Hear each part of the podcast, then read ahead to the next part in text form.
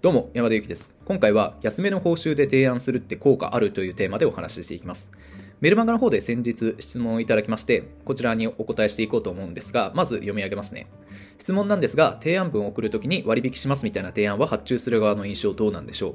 提案文についていろいろ調べていると、例えば1円のところ 0.8 円でやりますとか、ワードプレス入力は無料でやりますとか、最初はお得感を出すといいというライターの方が、先輩ライターがいますと。逆に予算は決まっているから無意味という人もいます。もちろん人によって受け取り方は違うと思いますが、もしよかったらご意見聞かせていただけると嬉しいですということで、まずこの質問に答える前に、この質問って実はちょっと突っ込みどころがあって、それは何かっていうと、この2行目のところですね。提案文についていろいろ調べていると、例えば1円のところ 0.8 円でやりますとかっていう部分と、ワードプレス入稿は無料でやりますとかっていう部分。今回この質問者さんは、この2つはどっちも同じようなものだよねっていうことで、これとかこれとかってことで並列で並べてるんですけど、これって実は全く性質が違うもんなんですよ。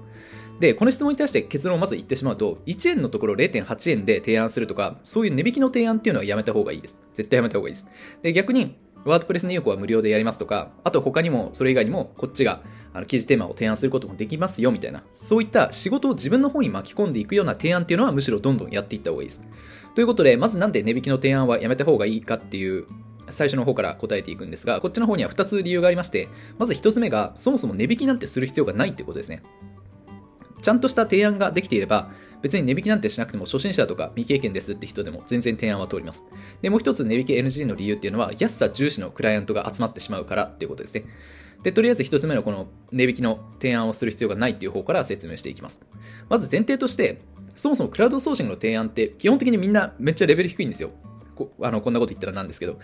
これは実際にクライアントとして募集をかけてみたら嫌でも分かると思うんですが、これなんでかっていうと、クラウドソーシングって誰でも登録できるサービスだからなんですよ。特にライターっていうのは最低限文章が書ければ一応仕事は受注できると。なので他の動画編集とかプログラミングとかと比べると、参入障壁がかなり低くて、まあ、なんか片手間に稼げたらいいよねみたいな、そういう全然やる気がないっていう人もかなり多いんです。だからそういう人が出す提案文っていうのもすごくやる気がないっていうか、例えばコピペで丸々その同じようなものを提案するとか、まあ、完全なコピペじゃないにしても一部分だけちょろっと書き換えただけみたいな、正直そういう提案文ばっかりなんですよ。なのでクラウドソーシングの提案においては、ちゃんとオリジナリティと実績っていうこの2つを意識した提案文が書ければ容易に提案は通ります。どういう案件を狙うかにもよるんですけど、まあ、初心者であっても10件提案して2、3件受注するっていうのは全然難しいことではないんですね。まあ、うまくいけば5割とか半分は受注できるとか、そのぐらいには全然持っていきます。で、ちょっと話はそれるんですけど、かなり大事な考え方なので、このオリジナリティと実績っていうところについて軽く説明させてください。まずオリジナリティとは何かって話なんですけど、これは募集内容にしっかりカスタマイズされた提案文を書けっていうことなんです。これできてるつもりで全然できてない人がすごく多いです。具体的にどういうことかっていうと、例えば過去に執筆した記事を提案文の中でアピールするってなった時に、以下が過去に執筆した記事ですっていう風に書いて、でその下に URL をずらっと並べるみたいな。これ結構やっちゃってる人多いです。ダメな例なんですけど、多分この動画見てる方の中にもかなりやっちゃってる人いると思います。この書き方、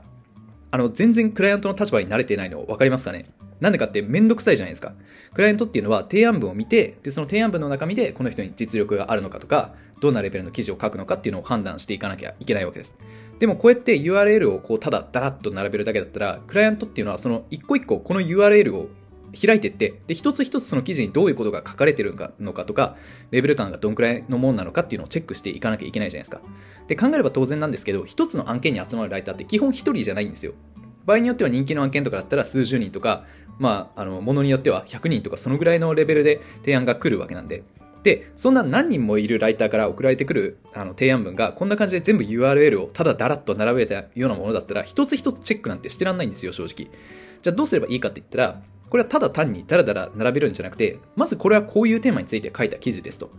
例えば美容ジャンルの案件に対して提案するんだったら、今回は美容ジャンルの案件とのことなので、以前書いた美容ジャンルの記事を実績としてこちらに添付させていただきますみたいな、まあ、そういうふうに書くとか、まあ、そうじゃなくても、例えば、いや、美容ジャンルの実績って残念ながらないんだよなみたいな、そういう状況であったとしても、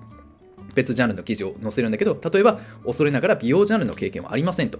ただそれに近いと思われるダイエットジャンルの記事を実績としてこちらに添付させていただきますとか、そういう感じで書けば、まあ、オリジナリティって言いますか、その案件にちゃんとカスタマイズされた文章だっていうのが分かるじゃないですか。その案件のために書いてる文章だっていうのが分かると。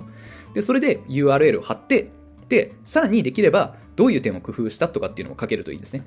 例えばこの記事のテーマはちょっと少し難しい内容だったんで、初心者でも分かりやすいようにできるだけ専門用語は避けて作成しましたとか、そういうふうに書いておけば、ただ URL をポンって貼るとかだらっと並べて書いてる提案文よりも、私は記事を書く上でこういうことに気をつけてるんですよとか、そういうことを効果的にアピールできますし、あとクライアントにも自分の実力を正しく理解してもらいやすいですよね。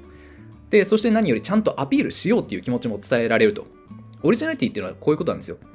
あと自分が始めたばっかりで全く実績がないんですよねとか、見せられる記事なんてないんですよっていう人もいると思うんですけど、そういう場合はブログを作ってそれを実績にすれば OK です。これについては実績がない初心者ウェブライターの戦い方っていう動画を YouTube に上げているので、こちらを参考にしてみてください。ということで、まず報酬値引きが NG な理由の一つ目ですね。そもそも報酬値引きをする必要がないっていうところを解説しました。で、そして次、報酬値引きをお勧めしない理由の2つ目なんですが、これは安さ重視のクライアントが集まってしまうっていうところですね。これを解説していきます。で、これはどういうことかっていうと、そもそもクラウドソーシングで募集されている案件って基本どれも単価が低いんですよ、かなり。で、これは別に搾取してやろうとか、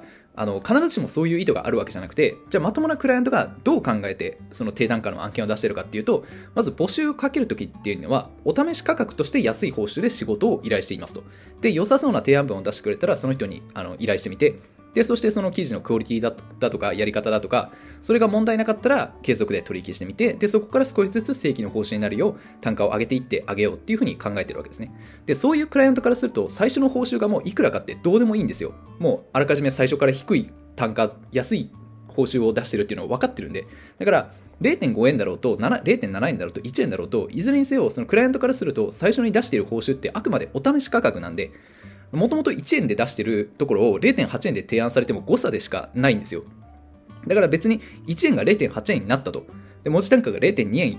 安くなったところでそんな嬉しくないんですよね。例えるなら、僕らがスーパーとかでボールペンを買おうと思ったとするじゃないですか。で、本来それは100円なんだけど、なんか期間限定の値引きとかで98円になってましたと。これ別に大して嬉しくないですよね。2円安いからお得ですみたいになってたとしても、多分ほとんどの人はそんな別に誤差じゃん。2円くらい別にどうでもいいよって思うじゃないですか。で、提案時の値引きっていうのもそれと同じような感じで、そんなちょっと値引きされるよりも、今の例え話で言うと、問題なく使えるものなのかっていうところが大事じゃないですか。で、これと同じ話で、まともなクライアントも最初の契約でどれくらいの報酬にするかって正直どうでもよくて、そんなことよりもちゃんと質の高い記事を実績として出してくれてるのかとか、取引してる時のコミュニケーションがちゃんとしているのかとか、そっちの方が100倍大事っていうか、むしろそれしか見ていないっていうふうに考えてください。でも、1円が 0.8 円になって嬉しいっていうクライアントも確かに存在していて、じゃあそれってどんな人なのかって言ったら、その値引き分の 0.2 円に大きな価値を感じる人ですよね。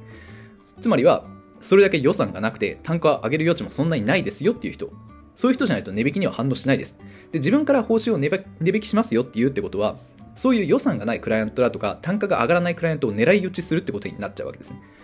やっぱりライターとして稼いでいきたいんだったら単価上げたいじゃないですか。だからこうやってわざわざ単価が上がらないクライアントを狙うって効率悪いんで、それはやめた方がいいですよと。つまりはそういう話ですね。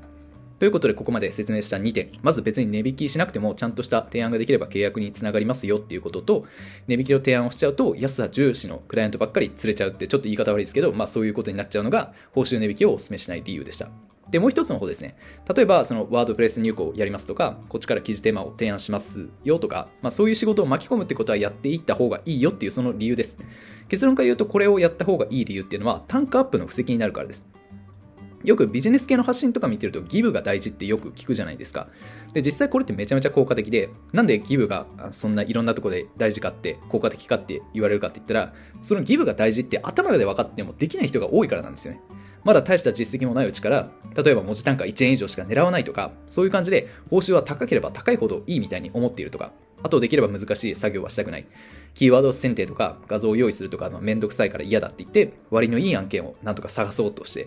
受注したいみたいな、そういうテイカーの発想になりがちなんですね、どうしても。だから最初は徹底的にギブをすると。で、それもやりますとか、これもやりますっていうふうに言い続けていれば、クライアントっていうのは自然とそのライターを手放せなくなりますよね。こんなやってくれるんだって思ったら手放したくないじゃないですか、クライアントの立場になったら。で、するとどうなるかって言ったら、そういういろんなことをやってくれるライターっていうのは、当然いろんなクライアントから引っ張りだこになるわけで、単価の低いところには断りの連絡を入れなきゃいけなくなるじゃないですか。ちょっとこっちの方忙しいんで、あなたのところとは取引できませんみたいな。でもクライアントからすると、その何でもやってくれるライターっていうのはめったに見つかるものじゃないんで、手放したくないんですよ。で、こんな感じでもうあなたに任せておかないと仕事がうまく回りませんっていう風になっちゃったら、多少単価が上がってもいいからうちの案件を受けてほしいっていう風になるんですね。こんな感じで仕事を断ることでどんどん勝手に単価が上がっていくと。でライターとして単価を上げるってなったらこれが一番理想的な上げ方なんです。で最後におさらいがてら大事なことをまとめという形でちょっとお伝えするんですけど、まず報酬の値引きっていう形はこれ発想として量の戦略なんですね。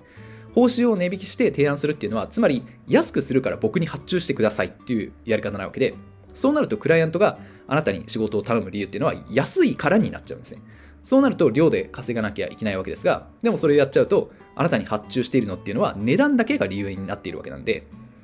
他にもっと安くやってくれるライターがいたら容易にそっちに乗り換えられちゃいますし、他にいくらでも代わりがいるんで大事にもされないわけですよ。例えばやり取りがもう全部機械的で冷たい感じがするとか、そういう経験ある方もいると思うんですけど、やっぱりせっかく仕事をするんだったらただお金がもらえるだけじゃなくて、報酬が払われるだけじゃなくて、ちゃんとこうしっかり人と人のコミュニケーションができて気持ちよく仕事がしたいじゃないですか。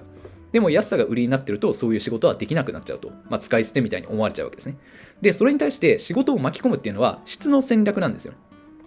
確かに最初はこの報酬でもうこんなとこまでやんなきゃいけないのかよって自分でやってて思うかもしれないんですけど、そうやってクライアントの手間を減らしてくれるライターってめちゃめちゃ頼りになる存在なんで、これはもう手放せないなって思われるんですね。ですると自然と断っていくことで、いやもううちと絶対取引してくださいよっていう感じで単価も上がっていくんで、長い目で見ると結局こっちの方が効率的にかつ精神的にもいい環境で稼げるようになるんです。なのでこれもやりますとかあれもやりますっていうような仕事を巻き込んでいく行動はむしろどんどん積極的にやっていきましょうねっていう話でした。